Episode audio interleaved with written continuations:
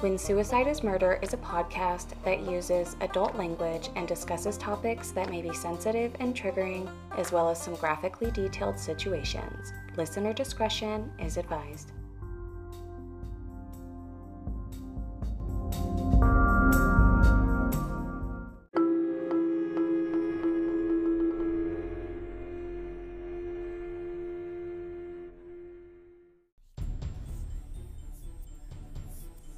I was sitting around wondering why the police did not do their job when it came to my Aunt Lynn. I realized something really disturbing, and I had to create a bonus episode. Well, maybe 1989 was just a crazy year. I was right. It was a crazy year into the ongoing investigation of the corruption of the police department and reform. Reform for the way that women were treated and the way they were regarded. The first thing I did was start going through old newspapers and pulling up any clips of what was going on in that year. January 2nd, two overpopulated jails force inmates to sleep on floors. January 22nd, the growing popularity of assault weapons outgun police. January 28th, Four police officers who swore to tell the truth plead the fifth in order to refrain from self incrimination in a trial. February 1st. Crime rate up for the fourth year in a row. February 23rd. Stolen property recovered by the El Cajon Police Department disappeared from a storage area at Police Department headquarters. February 23rd. Bank robbery bandits hit 13th Bank. February 28th. Biker gang Hells Angels and Mongols feud in El Cajon and surrounding cities. Increased violence, shootings, and bombs are suspected to be related to biker activity. March 10th. Police upset that new law makes it a capital offense for police and other government officials to commit murder. That one's just weird. March 17th. Sheriff gets case dropped for severe beating of man in custody at El Cajon County Jail. March 20th. Police shot 80 year old store owner after a three hour suicide threat standoff. April 9th. Drug trafficking abuse, prostitutes, and homeless overrun city. Police overwhelmed. April 22nd. Sheriff deputy refuses to pay back 30,000 in supporter funds improperly used to pay off a court judgment against him. April 27th. Narcotics officer held for alleged accidental shooting. May 11th, El Cajon Municipal Judge testifies as a witness to attorney pandering. May 4th, 48 Hours does story on Crystal Capital of the World. That means meth. May 25th, Police under investigation for use of force. May 11th, two officers that are already tangled in false arrest suits also have criminal record with warrants Background checks were not completed until they were named in these suits. May 27th, armed troops sent to border for anti-drug operations. June 5th, policewoman files lawsuit against department after being forced to resign in her fourth month of probationary period after sexual advances were refused. June 7th, former officer is convicted of first-degree murder in a torturing and slaying of an El Cajon store clerk. June 10th,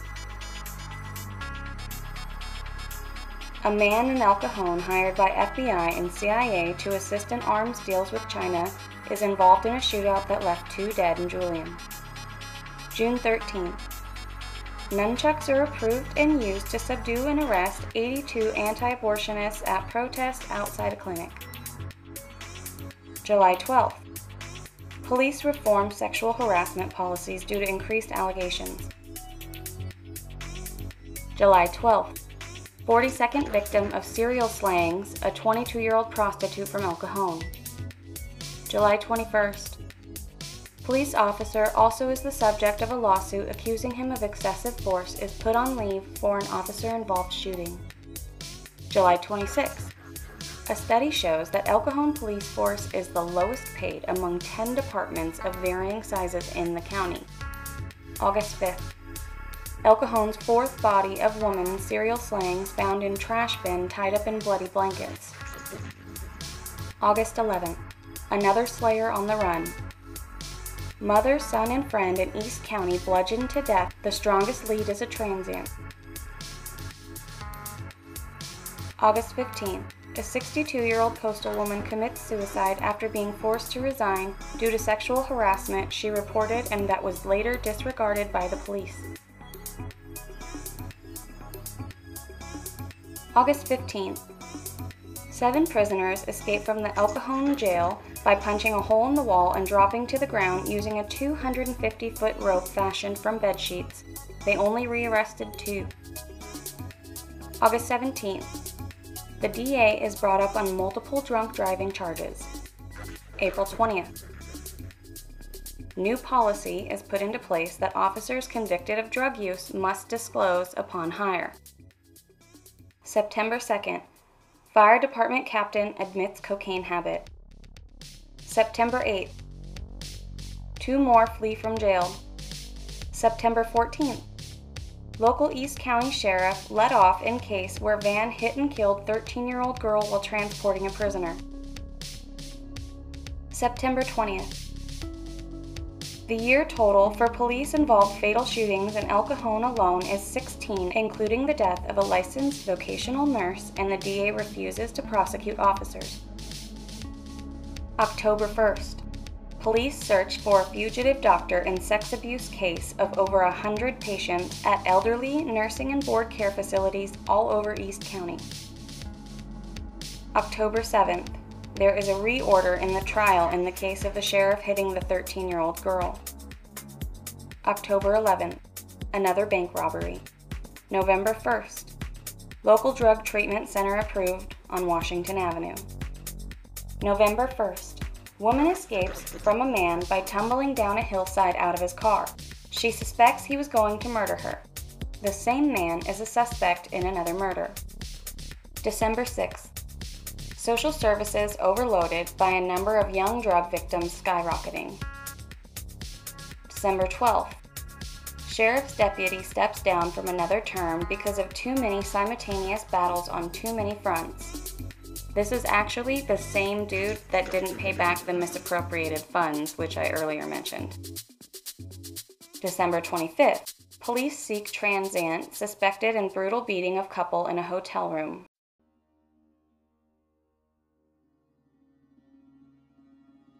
Okay, so let's get on the same page for a minute and just note that there was a whole lot going on in El Cajon in San Diego in 1989.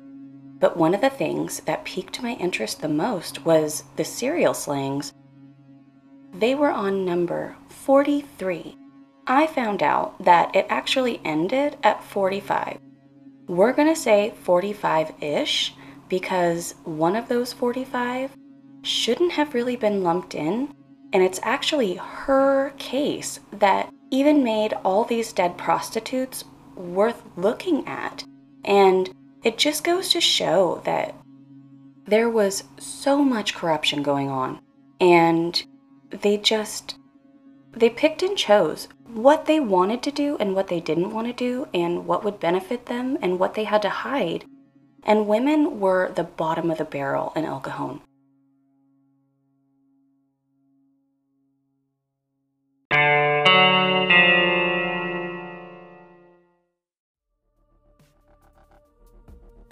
Donna Gentile is the most known case out of the 45 women, and that's because she was working as a prostitute on El Cajon Boulevard at the time, but she had also been an informant for the San Diego Police Department. She was actually on payroll as an informant, targeting corrupt police officers in the Internal Affairs Department. As of now, this case is actually still active, and the police department refuses to comment on the investigation. But here's what we know. It's speculated that her killer was a police officer. This was at a time when cokehead cops started dealing meth and the police corruption was at its highest in San Diego and surrounding counties like El Cajon. She was found by a man walking his dog. She was brutally battered and dumped in a remote area in rural East County off Sunrise Highway in a dirt turnout. When they found her, she was naked, with her cut up underwear and dress thrown on top of her body. She had small rocks and gravel stuffed in her mouth and down her throat. Her neck was broken, she had been strangled and sexually assaulted. There was DNA found on her body in three places semen and saliva, but police disregarded this because of her work as a prostitute. All the tracks surrounding her body were actually covered up by brushing, which is something that cowboys used to do back in the day. They would take weeds and whatever was around and actually scrape the ground so that way it took away any horse tracks. In this case, the person was getting rid of footprints and tire tracks.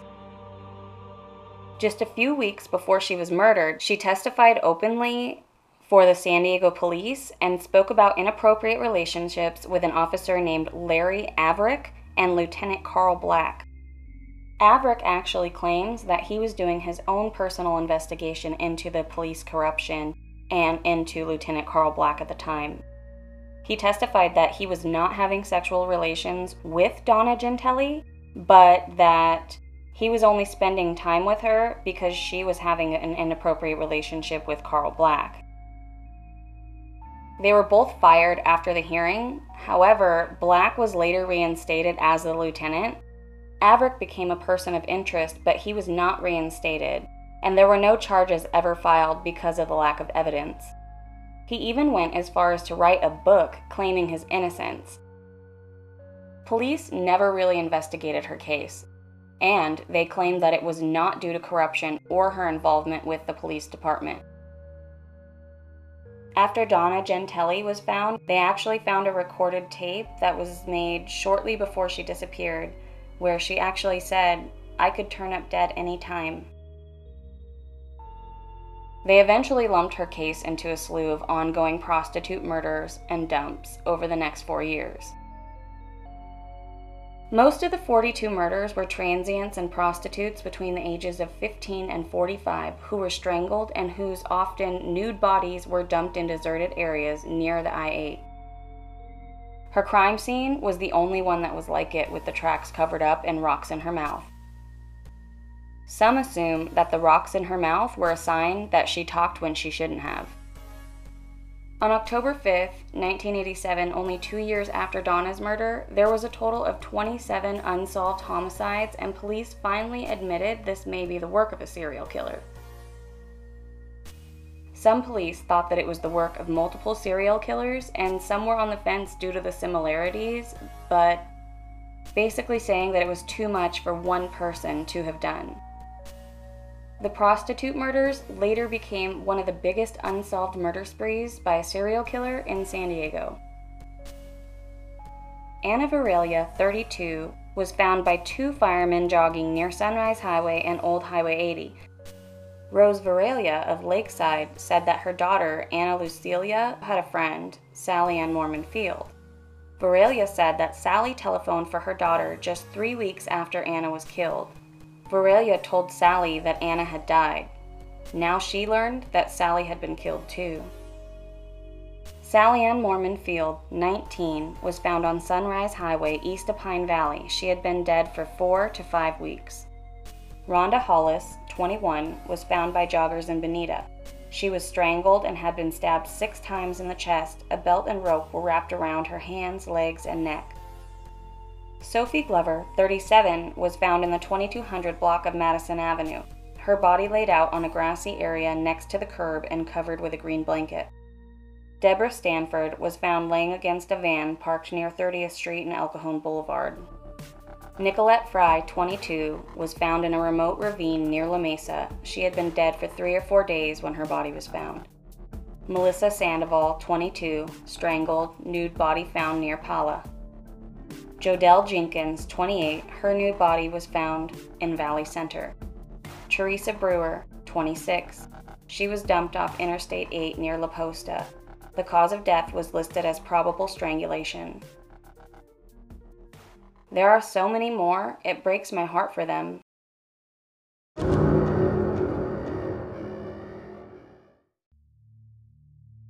By my quick look into this, I don't see that the real problem was ever solved. And that problem is police corruption. Was Lynn a prostitute? No. That's not what I'm saying. What I'm saying is, did any of this have to do with Lynn? Most definitely. Because 1989 was obviously one of the most corrupt years in police history in El Cajon. This proves that the police department picked and chose who they cared about and who they thought was trash. I still believe this is going on. I requested Lynn's case files four times, and three of four, I was told that everything was destroyed. When I finally spoke to a couple of retired officers that worked her case, they said that it was impossible and to have them look on microfilm. So, on my fourth request, telling them where to look, they finally admitted having the files and said they could no longer talk about the case because they are closed investigatory files. I call bullshit. They're hiding their shoddy work on a suspicious death because they couldn't give Lynn the time of day in that year.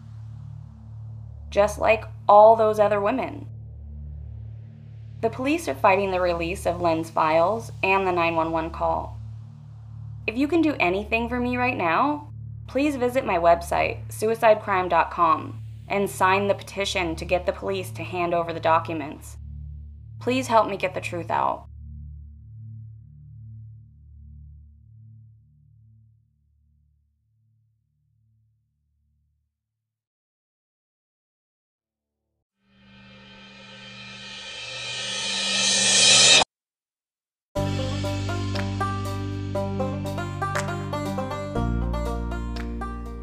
Host, Jill Starr. This podcast is compiled of my own case files I obtained through family, public record, interviews, and personal conclusions. Thank you so much for listening and subscribing. Please take a moment to visit my website, suicidecrime.com. There you can find many ways to support my podcast, including a link to my Patreon, where you can get access to bonus content, pictures, documents, and branded merch. There's also a link at the bottom of the page where you can donate to a new burial for Lynn. Thank you as always, and stay true to your family.